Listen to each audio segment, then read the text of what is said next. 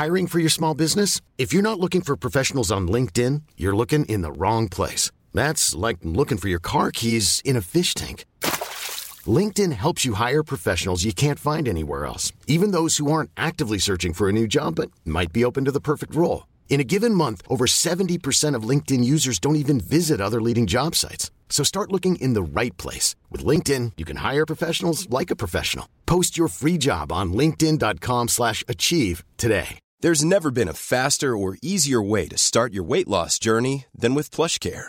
PlushCare accepts most insurance plans and gives you online access to board-certified physicians who can prescribe FDA-approved weight loss medications like Wegovy and Zepbound for those who qualify. Take charge of your health and speak with a board-certified physician about a weight loss plan that's right for you. Get started today at plushcare.com slash weight loss. That's plushcare.com slash weight loss. plushcare.com slash weight loss. Hey there, it's Michele Norris. I'm host of a podcast called Your Mama's Kitchen. When I travel, I'm usually looking for a way to find a taste of home when I'm not at home. And one of the things I love to do when I am at home is entertain. And Airbnb allows me to do that. When I was in California recently, I rented a house that had a great kitchen. And when we were sitting around the table, we were all thinking, we're in someone else's house. Someone could be in all of our homes as well. If you have a home, but you're not always at home, you have an Airbnb. Your home might be worth more than you think. Find out how much at airbnb.com/slash host.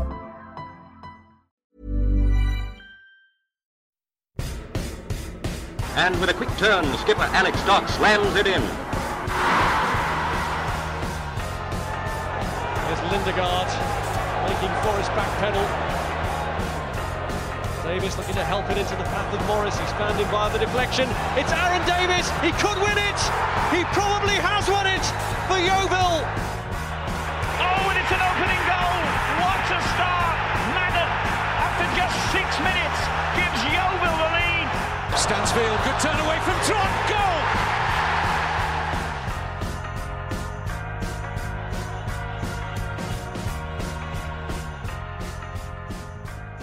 Hello and welcome to another edition of the Glovers Cast. We come to you after another win. Yes, I repeat, another win for Yeovil Town. That's two home wins in a row, and I think that's probably as much as we did last season. So, uh, a one man who was there to see it all was a man who didn't see a great deal of success last season at Huish Park, but he's seen plenty of it this season. Mr. Ian Perkins. Hello. Hello. I, do we need to quantify plenty? I mean, I've seen plenty, but plenty, yeah. plenty more than I have, that's for sure, and plenty more than our other guest, the one and only, back again for, by popular demand, Mr. Ben Barrett. Can we quantify popular demand? yes. No, we can't. No, There'll be no quantification so. of anything. My words are completely without meaning as ever. Uh, well, yes, we have been accused of such. Um, yes. Hello. How are we? Are we okay? Right, how are you, mate? You've been you haven't drowned under four games a week, uh, four games a, a week, four a, games a week. It'd be lovely, a, wouldn't it? Four games a day. it's a lot of football, isn't it? That is a lot of football. It's too yeah. much football. Yeah, I'm really Ooh. looking forward to the. I'm really looking forward to the next expanded World Cup. Yeah, there'll be even more then, won't there? And there were FA Cup games on today as well. Yeah, too much. Yeah, I jumped from Croatia, Canada to Derby, Newport to Ebbsfleet to everywhere. I've been you've been around the world today. nice. No, not really. I'm not nice. I'm not having this too much. It's not it's not right. I'm I'm it's too much. I was gonna say you don't have to watch it all though, Ian. Ben does. Yeah. It's his job. It's also it's not it's not bonus football. No. End of the season, you yeah. do everything you do, and then it's bonus football season time. This is not bonus football. No. This is inconvenient in the middle of the season football. So you're not enjoying the World Cup then? I, if my boss is listening, I'm loving it. Um, but it's it's a bit much. Yeah. Well, and and that some of the teams aren't very good. It's going to quieten down, isn't it? Yeah. Qatar and Qatar are doing a great job of advertising of making a case for a 16 team World Cup, not expanding the damn thing, cutting the thing in half. You just do um, what the Qataris do when they're not playing very well. You just leave at half time. Yeah, well, it's true. Yeah, might get you the sack in your job, but yeah. But anyway, talking of someone who didn't leave at half time oh, and someone so who good at these stuck it all the way through, Ian, Ian. Yeah. Hi. Uh, you went to Huish Park on Saturday, I understand, and it looked from the uh, highlights absolutely horrendous weather-wise, and it was horrific. It was horrific. Um, but the football, or the result at least, was slightly better. So tell us from the off, how horrific was the weather from the beginning? Was it pretty bad to start with, or did it get worse? Uh, it was really windy at the start, but not raining. And as always at Huish Park, it seems impossible to play any sort of real quality of football in the wind. So we really struggled to we really struggled to have that sort of fluency that we'd had before. And I think I kept saying on commentary without well, I kept insinuating on commentary without saying this is like when we played under Chris Hargreaves, because there was lots of back sideways, sideways, all the way around the defence, just the back five, back to the goalkeeper. Um, and there was a lot of that, but that was, you know, largely due to the fact that as soon as you went forward and went direct, it just carried all the way through to the goalkeeper. So there, there was a reluctance to do that. And Halifax kind of cut off any of those out balls. So every time either side of the centre backs wanted to get you know, to, to Jory Johnson or to Jamie Record, Halifax kind of cut that off and they just had to go back inside to the centre back or back to Grant Smith. So Halifax did sort of set up really well and matched us and prevented us from playing. I think there was a there was a spell where we had quite a few passes, but by the end of it, the supporters were just like, "Get it for," and it just yeah, it was and it was a it was a difficult game. I think the teams playing into the wind probably had it easier. I think Halifax played well in the first half, and there's a couple of chances on the highlights, almost like identical chances where the ball comes across in a six yard box, and I thought they were. I thought they fluffed their lines massively on those. I think they were there really good. One chances. where the guy couldn't believe quite what he'd done, did he? He was yeah. like heading, heading his knees moment. I think. yeah. Yeah. So, and then I think we did better in that second half, certainly getting the ball and, and playing. We played better with it in that second half, but obviously there was a couple of big incidents that changed things. But yeah, I think the the the weather did impact the quality of the football. The manager said afterwards it wasn't a brilliant game of football, and it, it wasn't really. But I think given what happened in that second half and how we finished, the result was extremely important in comparison to the performance. Yeah. It's been becoming a been a bit of a, a regular feeling under Mark Cooper, hasn't it? That feeling of um, trying to uh, dampen immediate expectations whilst raise long term expectations. I like what he said afterwards about how we're not Barcelona yet, but we're just going to go and try and pick up points and learn and get it along the way. And I thought that was really good actually because you can see that he wants to get to a place, but recognizes that it's a long journey. He said, you, he said something about needing a whole preseason before we can really get to get where he's going, and that's really forward thinking. Um, but if you can have that journey and pick up points along the way, that's that's the key, isn't it? Yeah, I think he alluded to that in the in the pre-match in the week, didn't he, as well, saying that we're not going to be playing how I want us to play until we've done pre-season. And I think I think the way that we set up at Notts County lended itself perfectly to what we had to go through in that second half. It was almost like that 90 minute barrage was perfect preparation for going down to 10 and having to see out see out a dogged 1 0. Um, but yeah, I agree. I, I like how he's managing everyone's expectations and not letting us get too ahead of ourselves. Do you think people have expectations? Because I saw a few, because I, I wrote his post match up as something about he refuses to apologise um, or had made no apologies for the for, for for the performance, but kind of everyone that I saw comment on it said yeah, that was just all about the result, and it's got nothing to do with the um the performance. And everybody seems to be quite all right with that. Do you think after the start we've had that there are any expectations? I don't think. I don't know. I don't think there are. I don't have any. I, I don't have any expectations for this season now. No. I mean, if we grind out results like that in the FA Trophy, then you know, no reason there won't be any silverware at the end of the season in, in a cup competition. But I'm not looking at these results and thinking, oh, there we're on a run now, playoffs inbound, especially when you look at the other results that there were yesterday. Aldershot one, Altrincham won. Who else won around us? Gate, Maidstone. Torquay got a point, didn't they? So. Yeah, and Maidstone as well. So, yeah.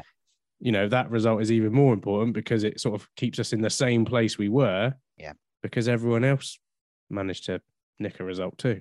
Maybe it's because people keep talking about playoffs in the pre-match press conferences that uh, he thinks that everyone thinks we should be going for a playoff. Maybe. If um if we beat Bromley, who are in eighth, we're four points behind them. An if there, no. Yeah. I'm just I'm just doing maths. Yeah. What about if the teams below Bromley win? Well, that's, that's, I'm not worried about. I'm not worried about any of them. Yeah, we just got to focus on ourselves. Let the mathematics do its do its own. Yeah. 29 take away 22 plus three. That's it. That's all we're that's, doing. That that's simple maths. Yeah, that is yeah. simple maths. You know, maths is not the strong point of us our podcast. not, not, not many strong points now. But before we get on to the second half, because we kind of moved into second half now. In that, so in that first half, um, like you say, some good chances for Halifax. Yeah. Not a great deal going forward from us, but then two minutes before half time, 43 minutes, I think.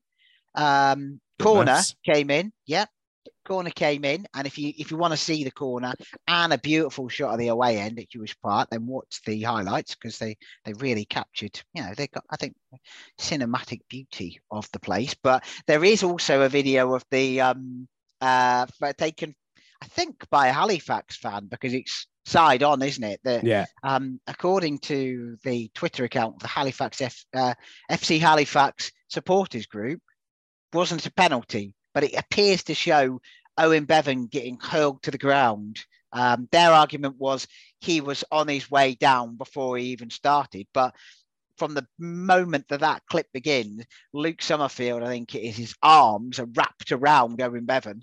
Um, and then literally just like hurls him on the floor at the end of it. And I think it might be Josh Staunton. There's someone has got a, a, a, bit of a bear hug around Josh Staunton. That wasn't you, was it, Ben? I know you fancy giving him a hug, I, don't you? I can only dream of such things. Um, I, I, I don't think it's a penalty. I think it's two. there you go, double penalty. yeah, it Tell was... us through that. Talk us through that little moment because I just started listening actually about five minutes before, and there was there was what I would describe as shenanigans. It sounded like before the corner came in. Yeah, there was that usual sort of pushing and shoving. Yeovil sort of lined up on the edge of the box, edge of the 18 yard box, which is why you can't see him on that on the highlights clip. Um, so there, I think there was two or three of them on the edge, all with Halifax players for company. And the referee blows his whistle before they take the corner to have a word with the Halifax defenders because they've got their arms round is specifically that situation with Owen Bevan and Summerfield. He, he calls him out and tells him to cut it out. And then and you hear the crowd, don't you, on that on the on the commentary? You hear the crowd like going, so it's obvious something's happening. Yeah, and then so corner comes in, bit of a short routine, something fancy, um, and as you see on the other bit of footage, arms around exactly the same thing that he's just been told off for. And it's just right in front of the referee. The referee's looking at it, watching that specific moment because he's had a word and sees the same. And it's just stupidity. I don't know what their um, Halifax manager said about it, whether he agreed with the decision or not. I think there's probably an element of if you give one of them, you're going to give them all get all game because that happened all the time. But it was he just went, he went full Arsene Wenger about it. I'm afraid. Didn't see, he didn't it. see it. He didn't see it, but the lads tell me it was never a pen. Were his exact words. Oh yeah. Like well, the guy one. on the radio described it as absolute idiocy. So, and and I trust him. He seems like a reasonable kind of fellow. It was idiocy. Yeah. Just how like you've been warned, don't do it, and then you go and do it. Yeah. it's a at best he's careless, isn't it? I think. yeah. yeah. yeah. And so then we have a new penalty taker step up in yeah. Tell Mr. me, tell me about your initial thoughts. You've seen the penalty given. what are your thoughts? Are you thinking Fisher? Are you thinking uh, somebody else? Who, before you see anything, what what are you thinking here? Grant Smith coming up to to wallop one in, or um, I didn't give it too much thought because almost immediately Matt Worthington has the ball in his hands, ready nice. to go, and after the after the game, Mark Cooper said uh, they decided between them that Matt Worthington was going to be on penalties, and it kind of makes sense, doesn't it? He's that kind of ruthless. Seems Reliable. a bit seems like a bit of an ice cold killer in situations. Um, and yeah, just hit it hard and kept it low enough that the keeper didn't get too much of a hand on it. I think he, I think the pace that he got on it was the real sort of difference maker there. The keeper did get quite a good hand on it into the roof of the net. He got a very good hand onto it. Mm. He definitely got done by the pace. It was a nice height for the keeper.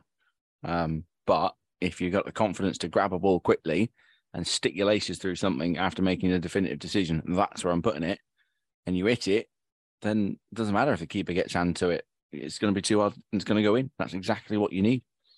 Big fan. Mid, midfield cucumber, isn't he? The, what? A midfield cucumber. Cool as a cucumber. Right. The ginger cucumber. Ginger cucumber. Yeah. you never heard that expression, cool as a cucumber? Yeah. Pretty yeah. cool. It's not a cucumber in midfield. no, well, yeah. You don't see too many of them these days, do you? But I'm sure there are cucumbers or midfields. No, cucumbers in midfield. Oh, okay. Oh, I see. Yeah. Um, but yeah, so in 1 0 up at half time, and uh, well, can't can't not be happy about that, can you? But that probably didn't deserve it, though. Would it be fair to say? Yeah, I balance think it was, of play. I think it was definitely against the run of play. I Yeah. think Halifax was certainly more up for it, not necessarily up for it, but the way they were playing was more conducive to creating opportunities. So um, I thought they were, yeah, in the ascendancy, but you know, it's a bit of a bit of a smash and grab. And I, I kind of at half time I was wasn't down particularly because we just scored. It was good, but I sort of was hoping we were going to see a bit of bit more of an improvement with us on the ball and actually playing. I think, you know, we didn't see anything of Olawabori in the first half. Barely got a touch of the ball. And it wasn't in the same way that when we played Gateshead and he got the ball, he was surrounded by loads of people. We just never particularly got the ball to him in the right positions. Um, and it was definitely that midfield was definitely like a box. It was back to the box midfield with Oliver Olawabori and Worthington, like the two behind Alex Fisher.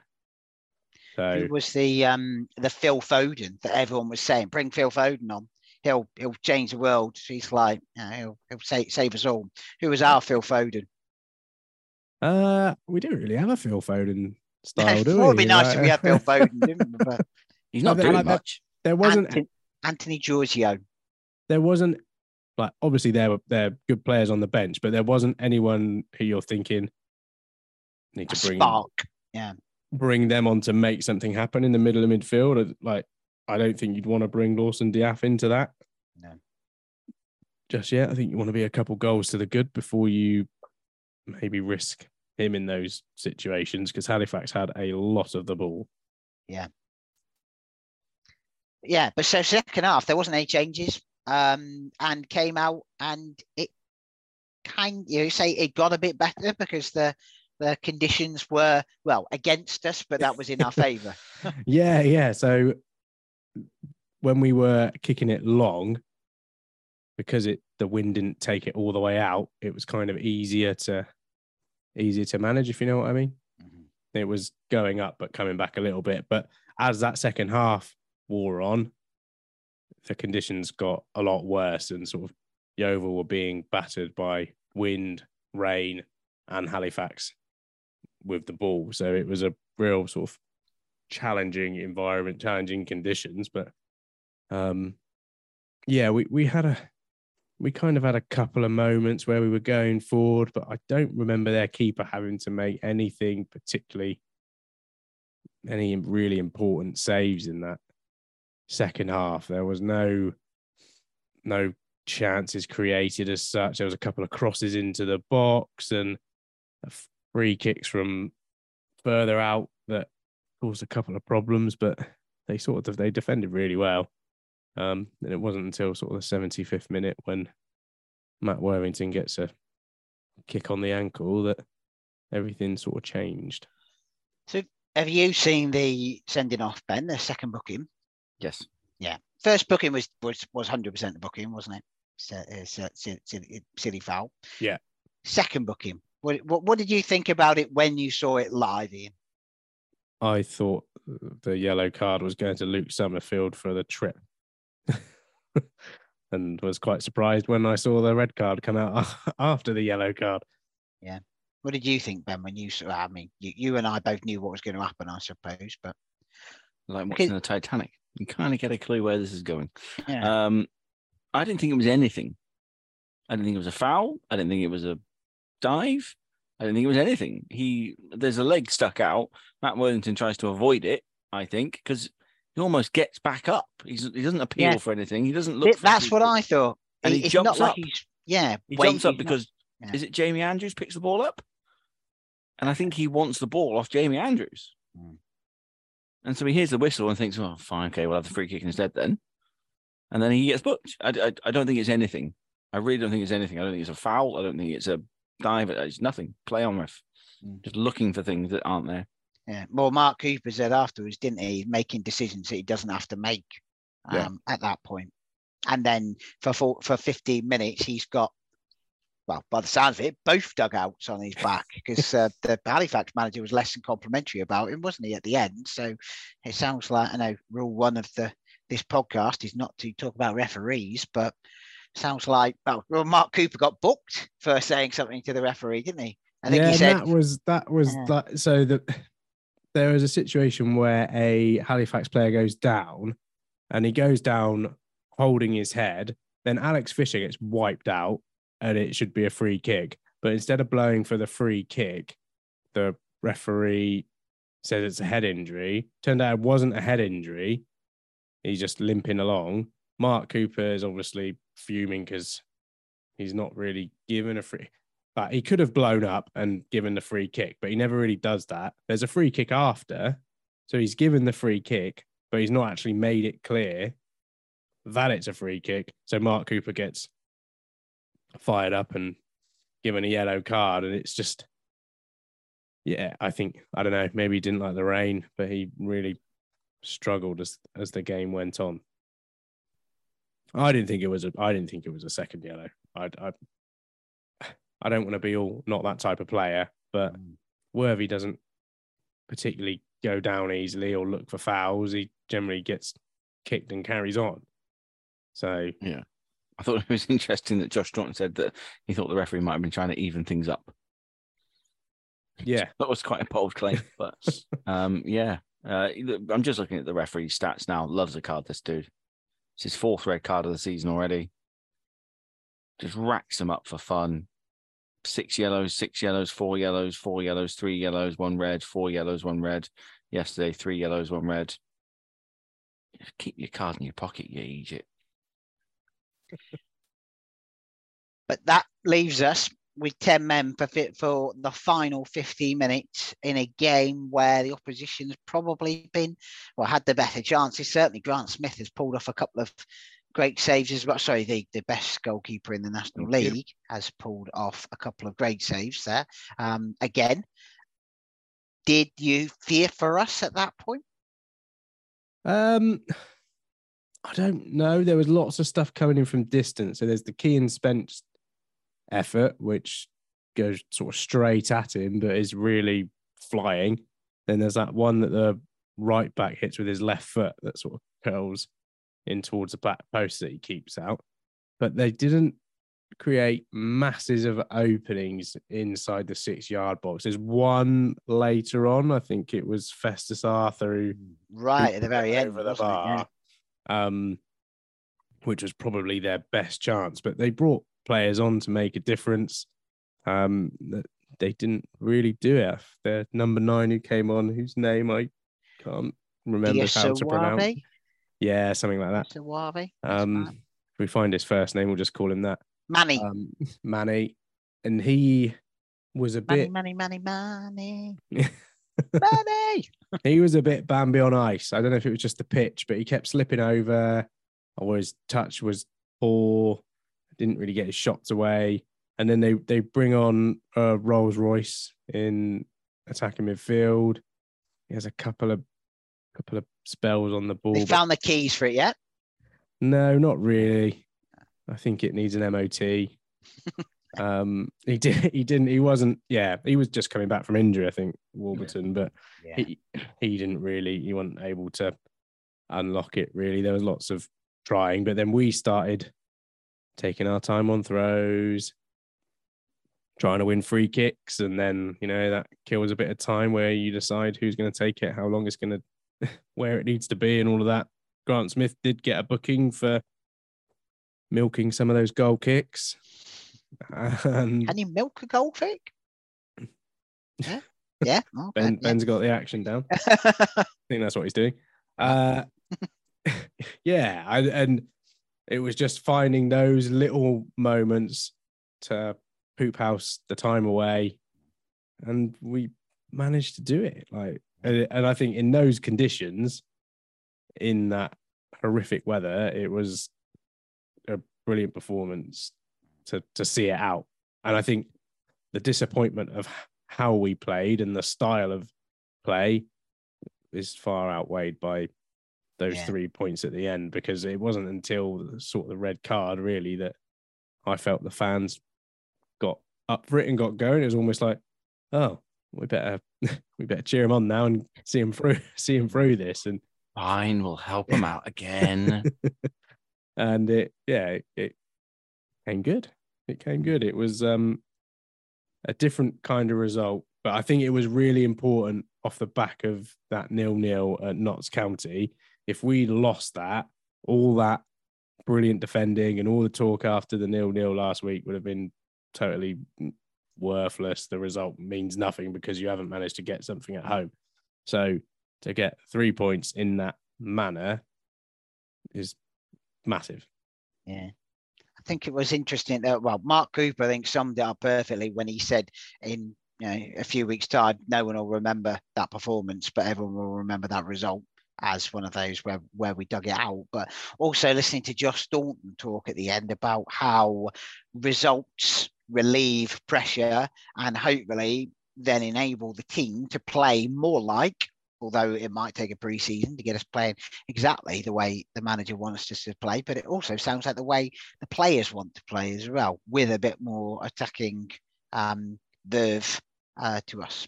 So that was a, I thought that was an interesting, uh, interesting comment, and hopefully, hopefully one that's that's true. I probably do still need what we're five points above the dreaded dotted line now, aren't we? But there's other teams below us who played less games and everything, so a bit difficult to figure out exactly what it all means. But yeah, you feel like we need to make it a bit more of a run, don't we?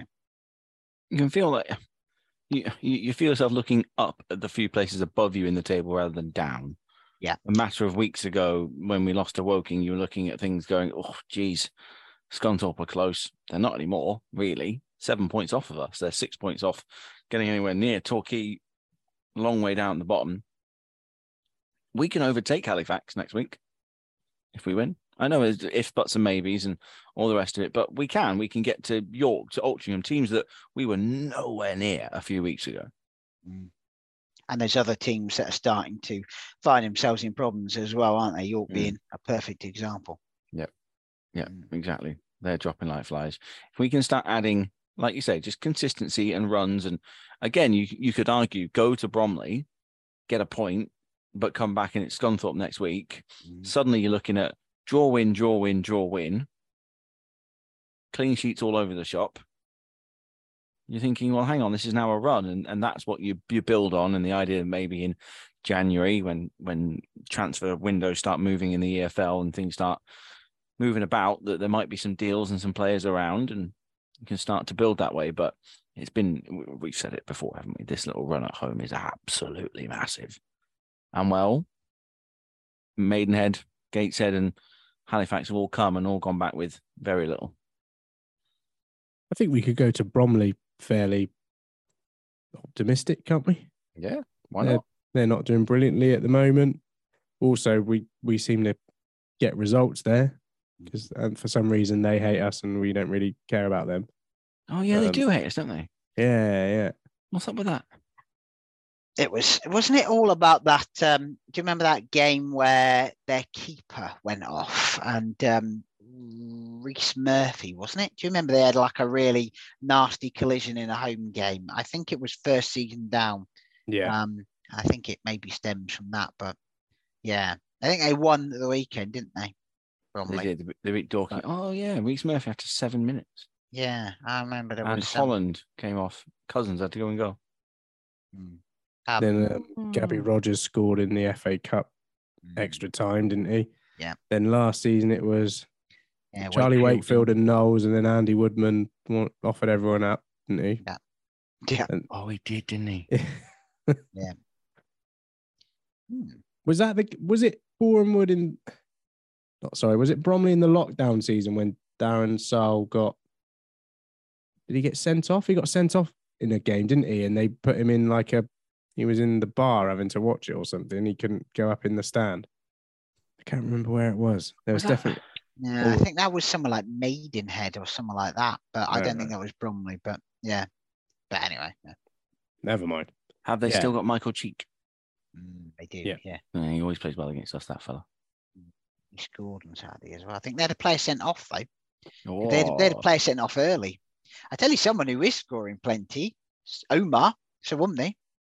I Back think down. he's he's got about five. I think this season he scored again at the at the weekend. Anyway, Mm. Omar. So yes, all in all, not pretty, but who cares? Um, on to the next one. Sounds like us, doesn't it? Not pretty, but on to the next one. Questions? Questions. Do you want to take Facebook? Have you got Facebook? Ah, yes, there were a few Facebook questions. If you bear with me one second, I will find them. I've Just got. talk amongst yourselves. I've got Twitter. If you want me to go with Twitter, Uh, go on then. Get. Uh, oh, actually, no, I found them now. Um, it. there- there's a, yeah, there's a few questions here about. Um, well, so uh, uh, one of them is, uh, was it a was it a um a penalty? Um, and we've we've already answered that one. Uh, but Hilton Mason asked, are simulation and shirt pulling professional or cheating? Um, if examples of head of feet and heads not doing the talking. Um, so I think he's saying, Are are they sim- is- professional fouls or outright cheating? a sim- simulation and shirt pulling specifically. What do we think? Out, outright cheating or professional? I, I I mean, I think it's cheating. Would you just? I'd describe a professional foul as one of those tackles where you're take it for the pretty sure you're not going to get something, but at least you've tried to do it within the spirit of the game. Whereas it feels a bit pulling someone's shirt when they're running away Mm, just feels like a bit that's a bit cheeky. snidey and yeah. cheating. nice. Cheating would be a straight red card offence. I don't think either of those are straight red card offences. No. Okay. So Okay. what's what do you mean?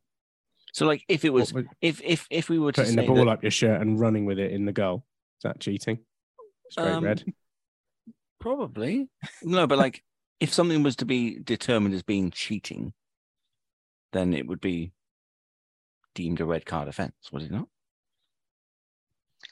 I don't know, because if you pull someone's shirt back, if you pull them back by the shirt, it's probably going to give you a booking, isn't it? Depends. But- yeah. But but but that in itself is cheating, isn't it? Because you're getting you're claiming a unfair advantage completely cynically. It's a contact sport. okay. Defi- definition of cheating probably um, is required. In the nineties, when Marseille paid off players of other teams and won the French league, Yeah. that That cheating, and is that a red card? I think that's yeah, probably more than a red card. That isn't it? I'd have thought. yeah, Expulsion. Yeah. I would say. I'm not sure we can compare um, anything that happened on Saturday with that, though. Assuming that we are referring, Hilton's question does refer to um, uh, Worthington if he's talking about simulation. But it wasn't um, simulation. Well, that is the other question. The other question was, did Matt Worthington dive? But I think we've all agreed that we don't think he did dive. So, yeah. Um, and the other question is got nothing to do with football, so I'll save that one till the end. Okay. Do you want their Twitter questions? Yeah, I've got them. I've got them. I'll try and find some that aren't food related. yeah. this other this other Facebook one is food related. Uh, Clevo, who's Clevo. happy with it, happy with a cleano, one would assume. Yeah. Uh, should we be looking to get the best keeper in the league tied down to contract extension, saleable asset, and don't want to lose him on a free transfer? Someone's uh, someone's read the old five conclusions from Notts County. There you go. Yeah, I was going to say that sounds like an opportunity for Ben to say, "I told them they're all coming round to my way of thinking now." And uh, another one from Clevo with us already onto our third penalty taker of the season in Worthy, who's next to step up. Who punctuation, oh. Clevo. Who's next to step up if we get awarded one next week in his absence? That's a great question. Oh, Grant Smith. Good question. Grant Smith. Grant Smith. Yeah, best keeper in the league, best yep. penalty taker in the league. Scored he did one, take, didn't he? He scored he one against Weymouth. In that, in that, yeah, he did. Yeah. He Grant did. Smith. Yeah. Nailed on. Answer, please, Jeff. Yeah. Well, are you, oh, so you, you got one? Oh, okay. Um, uh, to be honest with you, I I I let Alex Fisher take it. Um, again, I know, I know, I know he, he didn't do very well again in, in, in that one, but I, I, still think he's the kind of um, person with the experience and the sure-headedness um, to take one. Sure-headedness was that a fish yeah. joke? Was that a what? A fish, fish? pun on the shore. Uh, uh well, if, if mm. rotten, but I'll take it. Yeah. yeah. Yeah, yeah. Is he is he high up the scale for penalty takers? Because he's a fish. yeah. Okay. How about um, you? Ian? I think I don't know. I think Staunton would just welly one in, don't you? Feel like he'd shearer a penalty into the top yeah. corner, like really just. He didn't take one though against Weymouth. Yeah, but Tom Knowles did, and look what happened there. It's a valid point. Jamie Reckord would be quite high on my list as well. Left foot's yeah. can't take penalties. Yeah, well, this one can take it right foot. It's fine. I wear and Andrews. I'd like maybe Andrews. Mm. Pressure on a young kid. Yeah. Got Step him. up, Grant Smith, Got mate. Step yeah. up, son. Give it, give it Smith. Give, give it, it, best Smith. keeper in the league. Yeah. Okay. Right.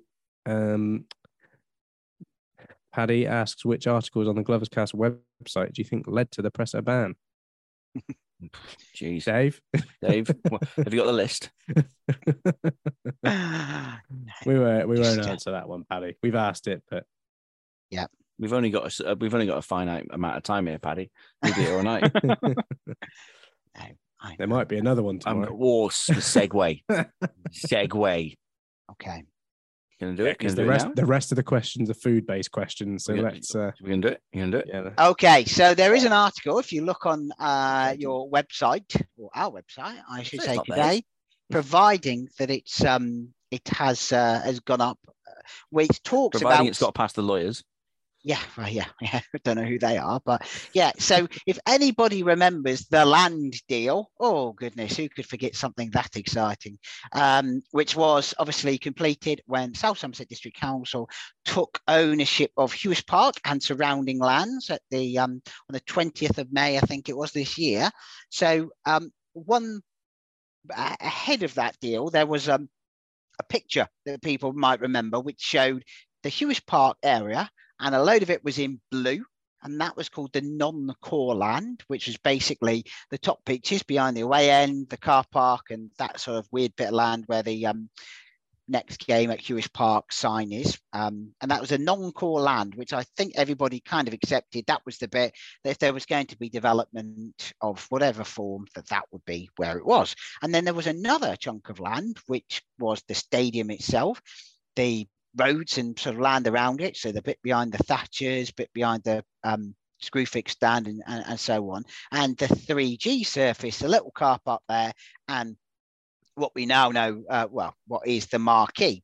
Now, if anybody was um, reading the website last week, you'll have seen that the marquee is a planning application got in for the marquee to move to a area within the secure compound of Huish Park, which um, from what Stuart Robbins had mentioned in an interview earlier in the year seems like it's going to be an area behind the Thatcher stand. So we wait and see exactly what that does. But what we've um, discovered through a question that we asked to South Somerset District Council is that the boundaries of the core land, um, which is land which has restrictions around it, which, in the words of South Somerset District Council, the core land contains restrictions as to use so that it can only be used for football club and ancillary purposes. So I think that basically means that the stadium and anything that's in the core land is football related and um, ancillary purposes, I guess, means things that are related to people being able to get in and out the stadium and all that kind of jazz.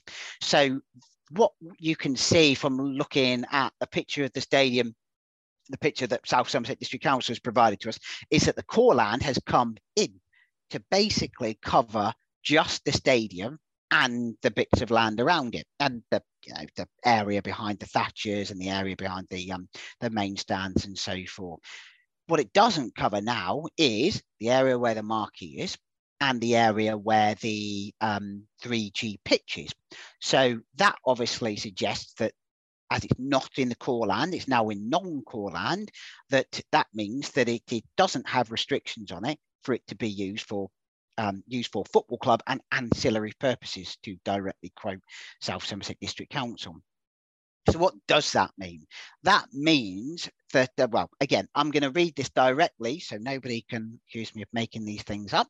Um, I'm going to read it directly from what South Somerset District Council have said to us. So they have said the core land lease boundary was revised and interesting, uh, for point of um, clarification, this revision was before the sale took place, so before May the 20th. This was all done, um, although it wasn't announced or released as part of the um, uh, anything that came out around then. So although it's been a fact for several months, it wasn't something that certainly I knew or we knew or, or anyone, as far as I am aware, knew.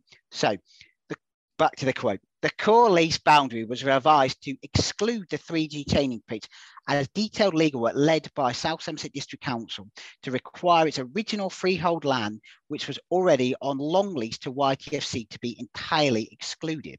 Now, so that means, as I've said, that the 3G pitch, the area where the marquee is, isn't um, in the core land because of there was already a, a, a, lease on it to the to the football club, and that was a requirement of South Somerset District Council. So why have they done this? So it says the thinking around the core lease was that it allowed flexibility for the 3G pitch to be relocated onto the long leasehold area if required. So basically, that suggests that maybe, and it's uh, none of this is is, def- is definite. It just leaves options open. There's not any concrete plans, as we know. The, um, the chairman, Scott Priestnall, has come out and said that he expects the development plans, a preferred um, scheme, as I think he referred to it at the Supporters Alliance meeting the other week, is they're going to be available. I think you said should be available before Christmas.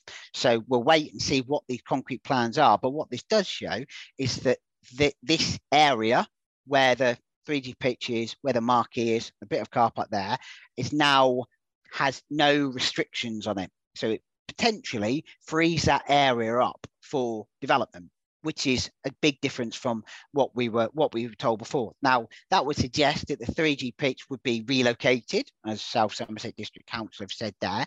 Where it will be relocated, we don't know, but there are obviously areas by where the car park is, or presumably, I don't know that that area where the where the top pitches are. I'm not sure, but onto the long leasehold area. So that would presumably be somewhere else on on the Huish Park site, which would mean that potentially that area could be could be freed up for development. So, if that doesn't get us banned from something, and I don't know what will. Did that can't, make sense? Can't ban something that is already banned. No, that is true. Yeah. Um, yeah, that does make sense. I think it's so the the long leasehold area is the eastern side of the car park. So right down next to the road, the main road that runs alongside Abbey Manor, between Abbey Manor and the football club. Western so, Avenue, I think they call yeah. it. Yeah. yeah. Yeah. So so there is that, like you said, there's that strip of land, isn't there, at the top of the top of the car park. But like they say, so South Somerset District Council says it allows flexibility for. It doesn't say this is definitely going to happen. It allows flexibility for. But something we didn't know before, although it's been known to some people for quite some time. But... and that's what bugs me about this is that we had councillor on, Councillor John Clark came on. We've talked about non-core and core land, and it's like the deal is controversial enough already. Like, if you were able to say this is what the core land now looks like, and this is the reasoning behind it. If you do that six months ago, rather than us having to ask the council, and this is as, on, as much on the council as anyone else. I'm gonna say, I think it is the council, isn't it? Because yeah. it's the council's land now. In yeah. in kind of in in many ways, this has got nothing to do with the football club anymore because it's not their land. They don't own it really. If the council say they want to do something with it, they can do what they like because they bought it lock, stock, and barrel. Can they clear the path between the stadium and the traffic lights on Western Avenue? That clear the path of is uh, leaves, water, oh. Mud, just general gardening, winter debris oh. that makes it impossible to walk along. That would be a good start. Okay. I'll, I'll, so I'll submit that as a request but, on the SSDC website. Presumably, they'll say it's not up to us; it's up to the tenants. Yeah. And then you're back round to yeah, but the council owns this, but the landlord has to do this, but the council yeah. has to do this. It's just murky yeah. and bollocks. Yeah. Well, I think I, I think that I think the one thing that again we need from from all of this is some kind of idea of what these plans are, what the plans are for the development of the land. And I know that um, we've been told that they should be available before Christmas. So that's not very long away, is it now? So less than a month away from from, from Christmas Day. And when we um, uh, we asked South Somerset District Council again whether they were going to uh, they could provide any more details, they said that they didn't say this example. They, they declined to, to, comment, shall we say? I, I, I, I don't think they want to give a running commentary to the likes of us about what's um, what's going on at when. But obviously, the um, the chairman in know, and in fairness to him, and uh, he'll probably be falling over now if he's listened to this and hearing me being fair to him. But he did give a pretty comprehensive update at the last Supporters Alliance meeting, which you can read because all the minutes are on our website. Uh, and he talked about how um, plans will go to public consultation before they get submitted formally as a planning application, which is good. Um, and then, as I said, the details of the preferred scheme should be available before Christmas, um, but the formal application for them will take place um, next year. And he explained that he's not just looking to develop the land, but also redevelop the stadium. So a lot of will be told, we will learn a lot from these plans. And that's probably what we need next, isn't it? Well, after the fans forum that's got about three days to take place. Yes, that's right. Yeah, fans forum in November. Yeah. Those plans will come gift wrapped by Scrooge. well, yes. So, segue. Did you like that? Good Great segue. segue. Very good. Segue. Yeah. And mid GCQs into some foodie questions. Yeah. Nice. Well, I've got one on Facebook. Can I go with the Facebook quick, one first? You just, can. Just yeah. a quick thing. Oh. You you talked about uh, Christmas within a month. Uh, are the trees up yet, lads? No. No. I haven't had. I haven't got time. I haven't had time. We're going to London next weekend as you well. make time for the Christmas tree. In the Bromley? No, no, I'm not via Bromley? No, I don't think that'll fly. Have a word. Twelve thirty kickoff. You could be, you could be in London for lunchtime, right? Yeah, you don't need to fly to London either. I don't think. No. no. don't think the but I don't know what time the bus gets in. We'll probably miss kickoff. Mm, yeah. Probably. Are you on the berries? Oh yeah. Nice.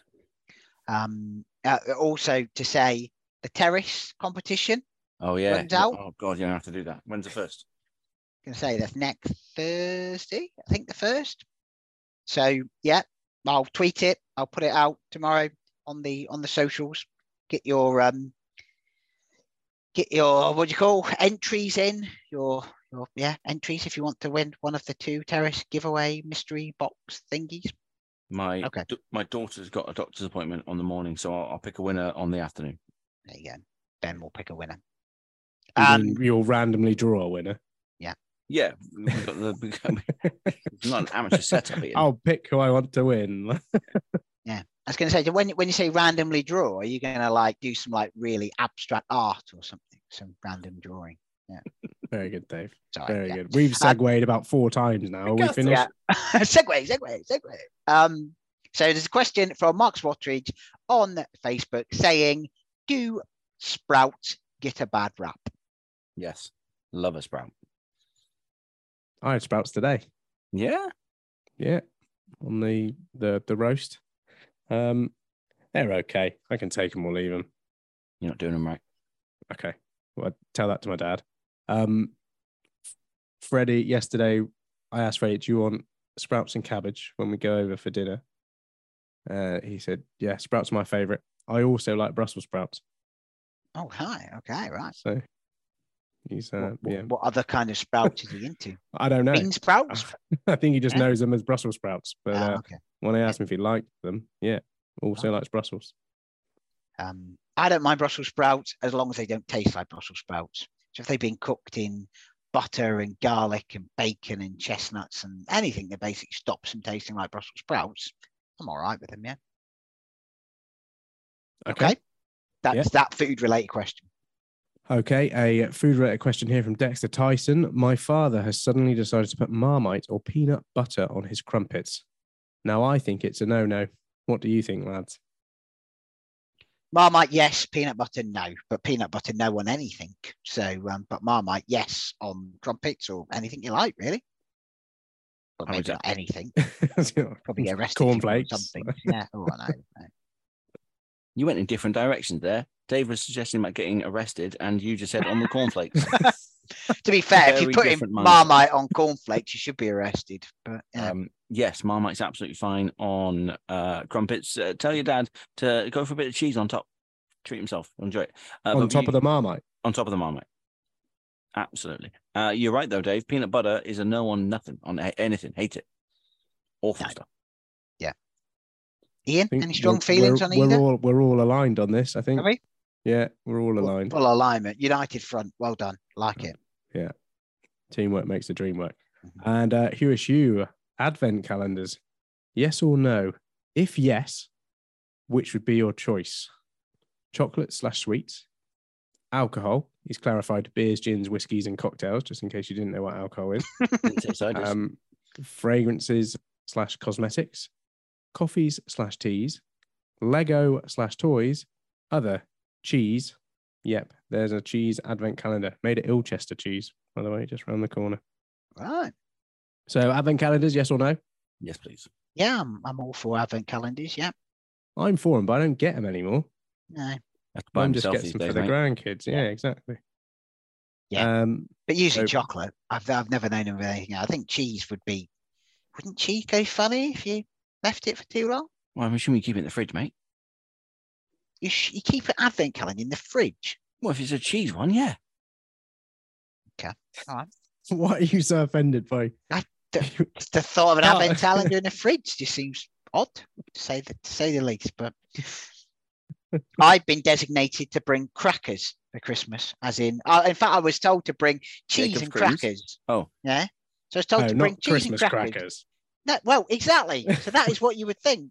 I was requested to bring cheese and crackers, so I bought a great big box of Jacob's crackers. Other crackers are available, and a wheel of cheese from a market in near me, um, which is literally a wheel of about 15, 16 different uh, cheeses, one of which is Christmas pudding, Christmas pudding cheese. I'm can not we, sure. Can we can we stop doing things to cheeses? Well, I mean, there is. But what kind of cheese would you like? Stop putting fruit in cheese. Okay.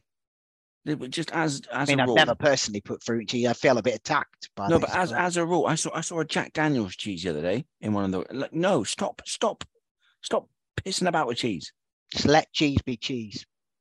Unbelievable. Okay. Let it cheese, let it cheese.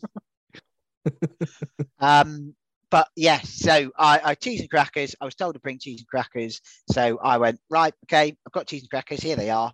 Now crackers, as in Christmas pork crackers. So that now I've had to get them. But No, the ones I whole do have, cheese to eat as well. yeah, exactly. Yeah, I've got plenty of uh, plenty of cheese. And cheese. Apparently, cheese. The biscuits, they're biscuits that go with cheese.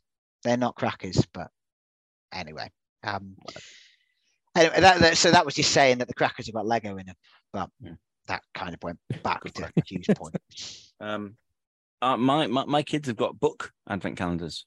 Right. a Hey Doggy book advent calendar and a Marvel Avengers uh book one for Ollie. Yeah, a chat, a, a page each day, a chapter No, each a, day. a book a day, wow, like a little short story every day. Do you have it's to like put Harry these in? Potter and the Order of the Phoenix, like thickness. No, it's like a it's like a whacking great. 'Cause, hey, that's got to be pretty sizable, isn't it? Yeah, it's about the size of Ollie. Wow. They're only they're, they're quite small. The individual ones are probably about um, a, a large coaster individual sorts books. Right. like the ones you get in the McDonald's Happy Meals every now and again. Yes, that size. They're the books. So twenty four of them. But Nice. Yes, they're good. And I I do appreciate an advent calendar. The wife does. My wife gets the Lego ones, Lego Star Wars ones. They're unnecessarily expensive. Can I We've, say, um, having we've- been to uh, Casa Barrett, um, Mrs. Barrett has a very impressive um, collection of lots of kind of Star Wars related, not memorabilia. What do you call that? Paraphernalia. Paraphernalia. Good word. Good word. Yeah, she does. Lots So of th- th- paraphernalia. there's loads about the whole house. I've got loads in front of me here. I got the um what's the big ship called? Death Star. No, Death Star, no, the the- thing that the Millennium Falcon. that's the that's the fella. I got one of them up here. Right.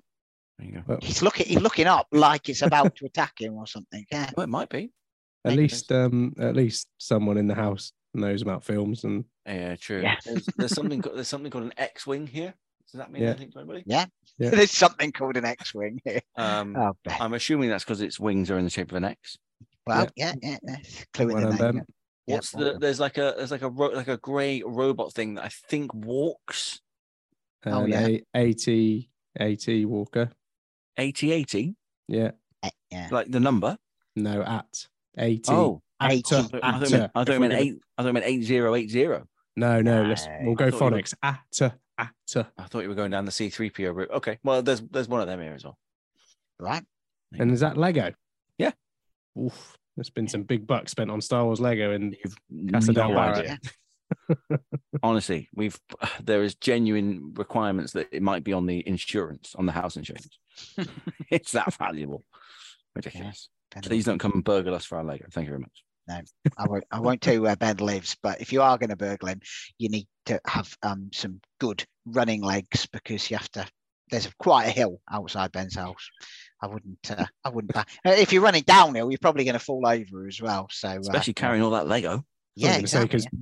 Ben's really fast and all. Well, I, I I I reckon he's got a turn of pace in him if he needs one. yeah. Coombe, Coombe St Nicholas number nine. Correct. Yeah, exactly. Number nine, give him the ball to score it every time. Ah, I miss Rhys Murphy, but every time I read about him being injured all the time, I don't miss him so much. I do miss that song though. Oh, Good. Are we out of questions? Are we done? That That's is, it. that, that is all the questions. Yeah, we finished on the advent calendar one. Yeah. So Other other points of note: Ollie Hulbert's gone to Plymouth Parkway. He didn't play because they got the game called off about ten minutes before kickoff. Which, when you're playing against the police, yeah, Metropolitan Police. That seems like uh, an That- arrest on I'm- offence, doesn't it? hope they've got their uh, uh, affairs in order with that postponement. Um, and something else. Enter the terrace competition Do that. Yeah. And complete the October. Um, tell us what you thought of October nomination. Yeah, well, the November one will be out. November one will be out soon. And You can tell and us what you it's think of November. and it's um Glover's past. Oh no, that's next week, isn't it? That's the next week. Yeah, that's, That's that's in, next week. Ignore I said that for another week.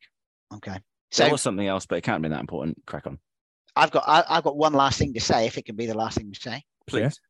I'd just like to wish today, um, Sunday, uh, Sunday as we speak to it, a very happy birthday to my very good friend and the manager of the Overtown Community Sports Trust, Sarah Bradley. Happy birthday, Sarah!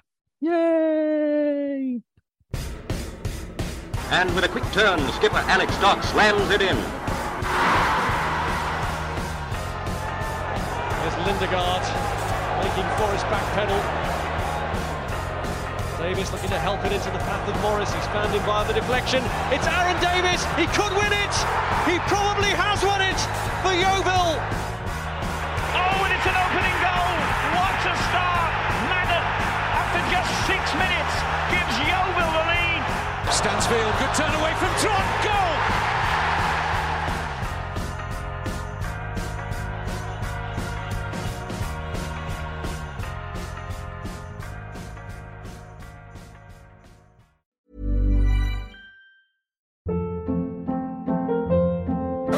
Hold up. What was that? Boring. No flavor. That was as bad as those leftovers you ate all week. Keke Palmer here, and it's time to say hello to something fresh and guilt-free. Hello Fresh. Jazz up dinner with pecan-crusted chicken or garlic butter shrimp scampi. Now that's music to my mouth. Hello Fresh. Let's get this dinner party started. Discover all the delicious possibilities at hellofresh.com.